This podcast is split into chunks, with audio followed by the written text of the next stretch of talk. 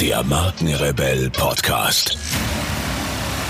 Spannende Interviews, wertvolle Strategien und provokante Botschaften für Führungskräfte und Unternehmer.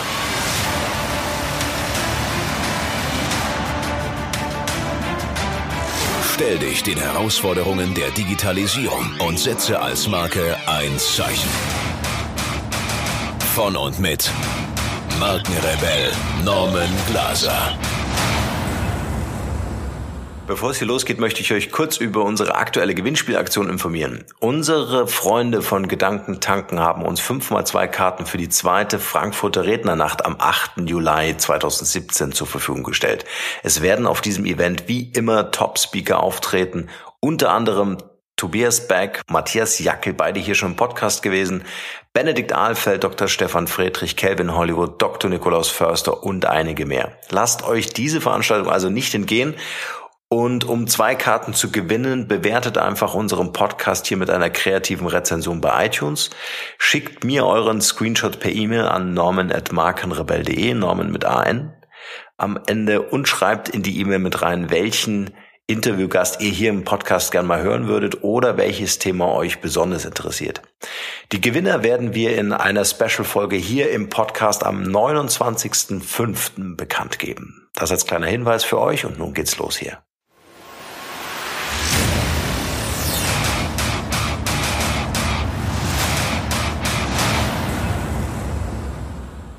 Blogartikel zum Thema Disruption. Chance oder Bedrohung? Die Digitalisierung der Wirtschaft ist noch lange nicht vorbei. Nicht nur, dass sie erst in den Anfängen steckt, sie wird auch so bald nicht aufhören. Ganz im Gegenteil wird sie unser gesamtes privates wie berufliches Leben revolutionieren, vereinfachen, verbessern, verbilligen und humanisieren. Einige der Veränderungen erscheinen uns als disruptive Eingriffe in seit Jahrzehnten, wenn nicht seit Jahrhunderten bestehenden wirtschaftlichen Produktions- und Dienstleistungsprozessen, die uns lieb und teuer geworden sind. Da der Mensch ein Gewohnheitstier ist, können solche Einschnitte bedrohlich wirken. Die Digitalisierung ermöglicht ganz neue Angebote, die mit den gewohnten konkurrieren und wie in einer Marktwirtschaft nicht anders zu erwarten und durchaus gewünscht, gewinnt dann das günstigere und bessere Angebot. Wenn Gewohntes von revolutionärem Neuem verdrängt wird, noch dazu in atemberaubendem Tempo, sprechen wir von Disruption. Ein Vorgang, der häufig von Angst begleitet ist. Und das ist auch kein Wunder, denn das Wort Disruption leitet sich vom englischen Wort to disrupt, zerstören, unterbrechen ab. Auch in der analogen Wirtschaft gab es in der Vergangenheit eine Reihe disruptiver Ereignisse. Es sei nur an das Automobil erinnert, das das Pferdefuhrwerk auf Nimmerwiedersehen verdrängte. Der Begriff der Disruption wird heute vor allem mit den Umbrüchen in Verbindung gebracht, die auf die Digitalisierung zurückgehen. Vor allem in der dank Internet weltweit aufblühenden Startup-Szene hat Disruption sich längst zum Zauberwort entwickelt. Die zunehmende Verbreitung mobiler Endgeräte auf den privaten und den Arbeitsbereich hat die Wahrscheinlichkeit digitaler Disruptionen in vielen Branchen nochmals massiv erhöht.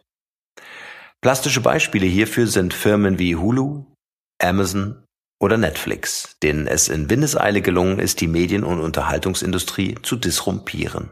Dabei erfüllen die genannten Unternehmen nichts als die Wünsche der bisherigen Anbieter und Nachfrager. Allerdings hat sich die Art und Weise, wie die Kunden die gewünschten Inhalte abrufen und die Anbieter diese Inhalte monetarisieren, radikal geändert. Zwar schaffen es zum Beispiel die von CBS, NBC und ABC betriebenen TV-Netzwerke in den USA nach wie vor, Einnahmen aus Rundfunk- und Fernsehsendungen zu erwirtschaften. Allerdings sind ihre auf den alten und veralteten Wegen generierten Werbeeinnahmen stark zurückgegangen, so dass die Sender ihre Unterhaltungsprodukte nur noch dann befriedigend monetarisieren können, wenn sie gleichzeitig eine Multichannel-Strategie fahren. In den vergangenen Jahren ist der Begriff der digitalen Disruption mehr und mehr zu einem die Digitalisierung insgesamt zum Angstfaktor stilisierendem Klischee geworden. Bedauerlicherweise fällt alteingesessenen Firmen, die sich gern auf ihren Lorbeeren ausruhen würden, manchmal nichts Besseres ein, als die Konkurrenz zu diffamieren. Ein Armutszeugnis. Über Uber. Zuweilen lernen neue revolutionäre Angebote die Konkurrenz in der Tat das Fürchten. Nehmen wir ein besonders aktuelles, seit längerem die Öffentlichkeit, die Justiz und die Medien beschäftigendes Beispiel, das Dienstleistungsunternehmen Uber. Die Firma hat sich das ehrgeizige Ziel gesetzt, rund um den Globus Online-Vermittlungsdienste zur Personenbeförderung anzubieten. Der Konsument kann zwischen den Diensten Uber X und Uber Black, Uber Taxi sowie Uber Pop auswählen. Uber Taxi vermittelt reguläre Taxis, Uber Pop private Chauffeure mit eigenen Fahrzeugen, Uber X und Uber Black wiederum vermitteln Fahrgäste an die Betreiber von Minicars, also Mietwagen mit Chauffeur. Die gesamte Vermittlung läuft digital, schnell, preiswert, effizient. Uber erhebt lediglich eine Vermittlungsprovision von bis zu 20 Prozent des Fahrpreises. Das den Wünschen der Kunden in vorbildlicher Weise entgegenkommende Angebot hat die gesamte deutsche Taxibranche in Aufruhr versetzt. Die panisch gewordene Lobby der Traditionsunternehmen startete den Gegenangriff. Nachmachen oder eigene Wege gehen? Angesichts der massiven Verunsicherung stellt sich nun die Frage, ob europäische Unternehmen den vorwiegend aus den USA stammenden Methoden nachahmen sollten oder besser nicht. Man darf nämlich nicht aus den Augen verlieren, dass Europa erst als Ganzes eine ganz andere Wirtschaftstradition aufweist als die USA. Und dass sich zweitens die Länder Europas untereinander nochmal sehr stark voneinander unterscheiden. Diese Differenzen sind einer der vielen Gründe dafür, dass die Träume von einer vertikal integrierten EU ins Reich der Psychosen gehört, aber nicht auf die Agenda der Realpolitik. Da nicht jedes Angebot als Bereicherung empfunden wird, macht es also Sinn, Rücksicht auf die Bedürfnisse von Kunden und bisherigen Anbietern zu nehmen, andernfalls der digitale Wandel zu Recht auf Widerstand stieße. Interessant, wie der CEO von Bosch, Volker Denner, die Problematik einschätzt. Für ihn stellt Uber völlig korrekt keine revolutionäre Technologie dar, sondern ein neues, hochintelligentes Geschäftsmodell. Die eigentliche Bedrohung sieht Denner auch nicht darin, dass technologische Rückständigkeiten aufgeholt werden müssten. Vielmehr gibt er zu bedenken, dass Deutschland und Europa zu wenige solcher neuer auf die digitale Technik basierende Geschäftsideen im Petto hat. Hat Volkmar Denner recht? Die EU-Kommission jedenfalls sieht in Europa einen großen Bedarf an disruptiven Geschäftsmodellen. Sollte also Deutschland und Europa das Uber-Modell nachahmen? Ist es ein Modell, das die Wirtschaft weiterbringt? Wird es unsere Gesellschaft wohlhabender machen? Demokratischer? Oder resultiert aus den neuen, die althergebrachten Strukturen zerstörenden digitalen Geschäftsmodelle eine Angst, die schon deshalb ernst genommen werden muss, weil sie selbst zur Bedrohung werden kann?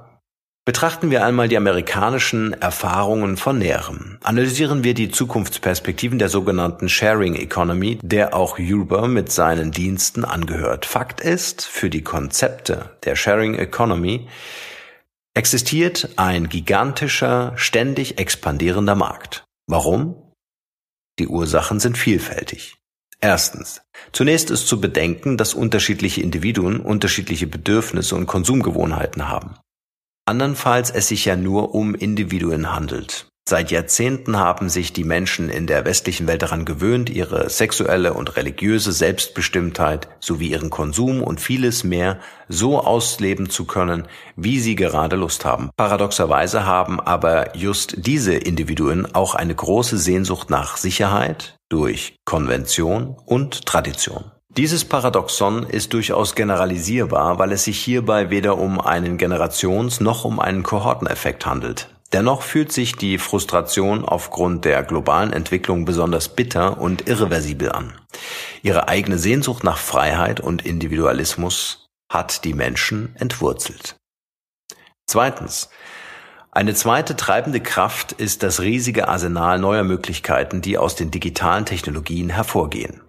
Es entstehen massenhaft neue Markt- und Transformationsformen, die effektiv und zu erschwinglichen Preisen auf die Bedürfnisse der Individuen reagieren. Drittens sind die meisten Menschen auf der Suche nach bequemen Zugängen zu den Ressourcen, die sie für ein effektives Leben benötigen.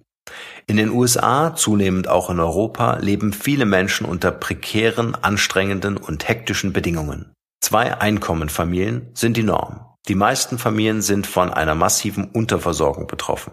Gute Kinderbetreuung, Gesundheitsversorgung und Beschäftigungssicherheit sind für die meisten Fremdwörter. Viertens, die seit 1979 stagnierenden Einkommen sowie die seit der Finanzkrise große Skepsis gegenüber Verbraucherkrediten haben zu einer wachsenden Nachfrage im Niedrigpreissektor geführt. Fünftens, in den USA existiert ein gigantischer On-Demand-Arbeitspool. In den USA sind 37 Prozent der Bevölkerung im erwerbsfähigen Alter. 92 Millionen Menschen sind nicht dauerhaft beschäftigt und scheinen die Suche nach Vollzeitjobs aufgegeben zu haben. Wir haben es also mit einem äußerst komplexen Befund zu tun, der ebenso komplexe politische, psychologische und ökonomische Reaktionen erfordert. In den USA sieht es definitiv anders aus als in Europa als befänden wir uns in einem alchemistischen Experiment mit ungewissem Ausgang. Spannend ist es allemal. Angst ist aber ein schlechter Berater. Benutzen wir also unseren Verstand, denselben Verstand, mit dem wir dem Wunder des Frühlings begegnen. Der nächste Sommer kommt. Garantiert.